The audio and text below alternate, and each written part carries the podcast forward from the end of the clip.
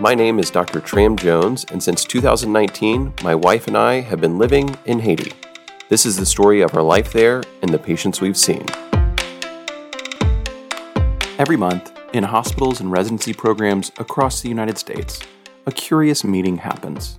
Doctors and resident physicians gather, usually over lunch, for a conference known as Morbidity and Mortality. Now, this rather bleak-sounding meeting is quite astonishing to witness. Doctors voluntarily choose their own cases where something went wrong. Maybe a patient died or was injured. Perhaps something dangerous could have occurred, but was averted at the last minute. Either way, the purpose is for the physician and his colleagues to discuss how these issues can be avoided in the future. It's meant to be a non-judgmental hour, to encourage openness. And the goal, importantly, is not to lambaste the doctor, the nurse, the patient, or really anyone involved, but in its best form, it focuses on how to create a system that works better.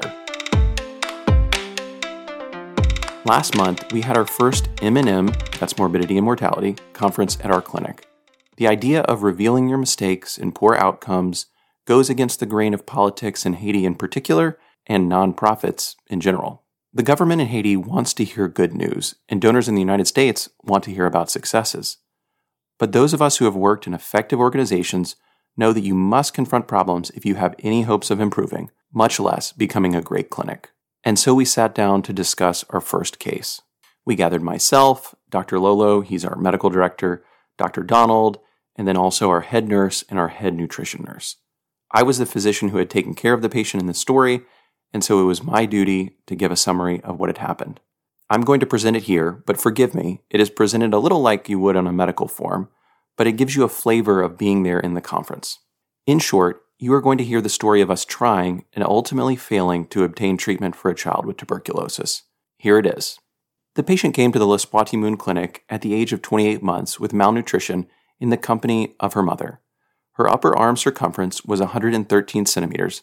For those of you listening, that meets criteria for severe acute malnutrition. And her height for weight was equal to 3 standard deviations from the median. Again, that's just kind of a fancy way of saying that she was very underweight for her height. She was brought in by her mother, who was also pregnant. She was admitted to PTA. Now, PTA is just the program that we use to treat children with severe acute malnutrition. On the first visit, I noticed that there was a bulge in her thoracic spine around T8. That's about the middle of the spine. There was no reported history of trauma or falls, and she had persistent lymphadenopathy, that just means lymph nodes that were enlarged, of the cervical neck. There was concern for osteomyelitis, that's an infection of the bone, of the spine, but the primary concern was for tuberculosis of the spine, and thus the patient was sent for an x-ray at another facility. Given the poverty of the parent, the patient was given aid to help her pay for the x-ray.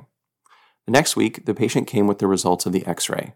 They demonstrated severe spondylolisthesis, which could represent Pott's disease. Now, that's the somewhat fancy way of saying tuberculosis of the spine. The patient was then referred to Adventist Hospital in Carrefour, a city across Port-au-Prince, to see an orthopedic surgeon who treated our last patient with tuberculosis of the spine. She was given 500 goods for transportation. That's about $5. The mother returned to Lespwa Timoun the next week and reported that she had arrived at that hospital, but the orthopedic surgeon was not there for the day. We then asked her to return to the hospital on a day when he would be there. The next week, the patient and her mother returned to Lespwa Timoun. They reported that they had used the money for transportation, but upon arriving to Adventist Hospital, they were told that they needed to have more than 1,000 goods, that's about $10, available for consultation and possible radiography. By this point, gang violence had started to rise on the way to Adventist Hospital, and thus we needed to come up with another plan. 2 weeks later, the patient returned with her sister. The mother had given birth to her new child and was now staying at home with a new baby, so it would be the sister who was taking care of the child. The sister informed us that she herself had actually had tuberculosis the year before and had not finished her treatment. At this point, it was clear that this child had tuberculosis of the spine and probably of her lymph nodes. The sister noted that she had been treated at a tuberculosis center in Delma, that's another city in Port-au-Prince. She said that she would take her sister there the following week. The next week, the patient returned to PTA. The sister said that they had gone to Delma, but the prices were too high to see a doctor. At this point, we asked a driver at Lespwa Timoun to take the patient to a clinic called GHESKIO next to the American Embassy. The patient was taken there and saw a physician. The physician recommended that the patient return that week for an inpatient stay to obtain a gastric aspirate to attempt to get a definitive diagnosis of tuberculosis. That basically just means that they were going to get some of the spit from the stomach and try and test it to see if they could find any tuberculosis. The sister took the patient to GHESKIO that weekend, and the patient stayed there. Results were in process. She came to the clinic for PTA that following week.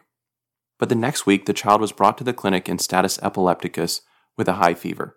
Again, just doctor speak for the patient being in a seizure that would not stop.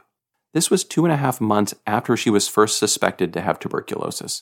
She was immediately transferred to a local hospital. I spoke with Dr. Pierre, pediatrician in charge. It seemed clear that the patient likely had tuberculosis meningitis or a tuberculoma in the brain. That's basically just a big mass of tuberculosis sitting there in the brain. At the hospital, the patient underwent gene expert testing and was found to be positive for tuberculosis, finally. She was started on rifampin, isoniazid, pyrazinamide, and ethambutol, as well as dexamethasone. Those are all medications for tuberculosis. The patient continued to have seizures and fevers for 4 days and was unconscious. Her left side became paralyzed.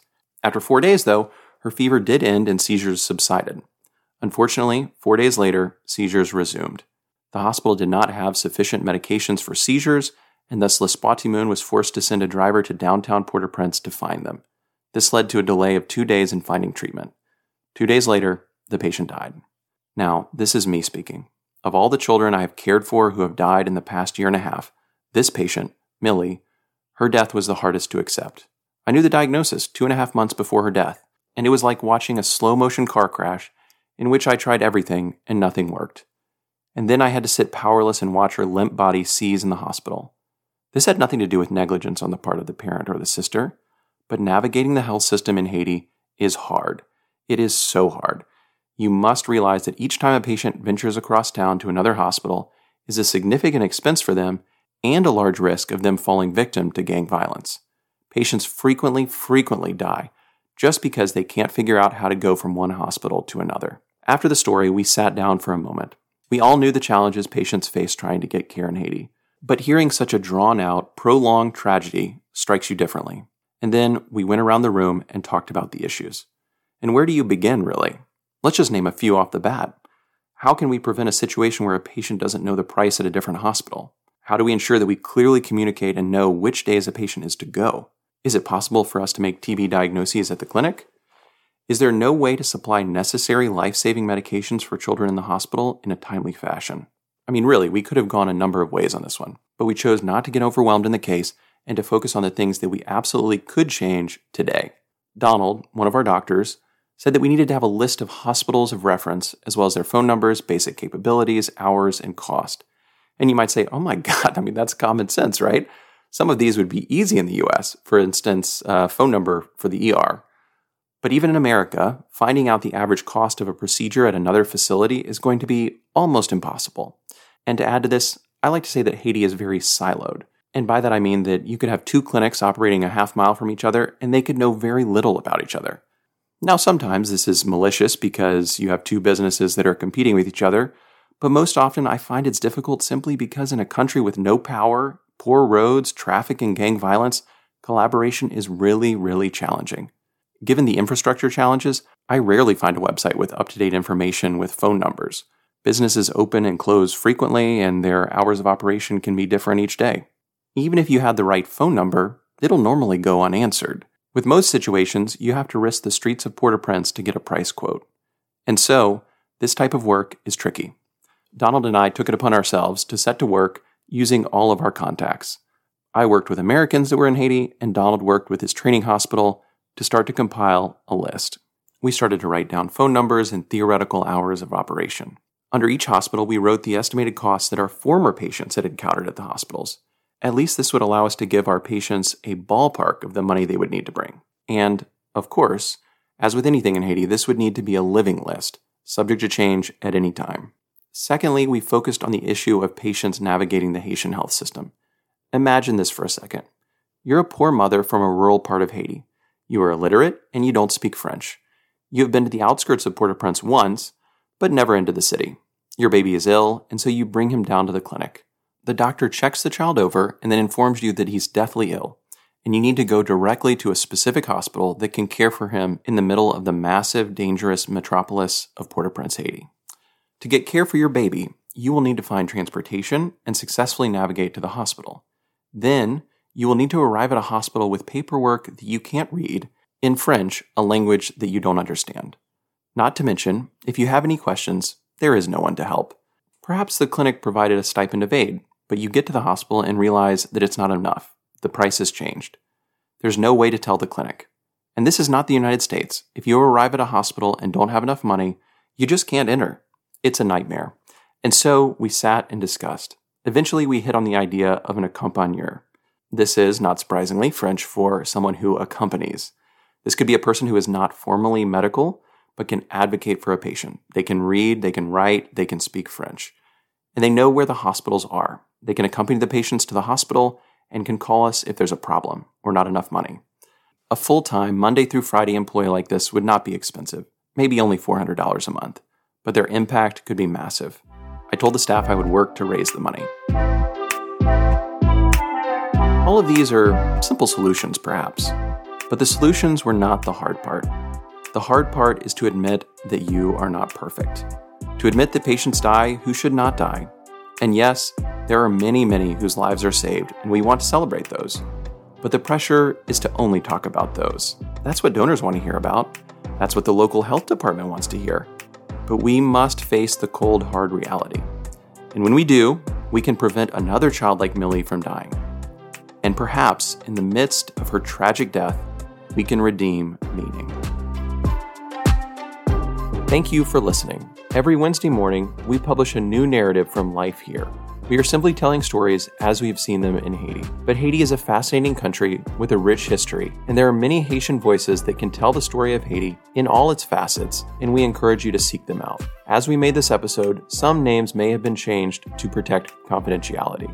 If you enjoyed the show, tell your friends or give us a rating wherever you find your podcasts. To learn more about the work of Light from Light in Haiti, or to get involved, visit us on the web at lightfromlight.me. Thank you and God bless.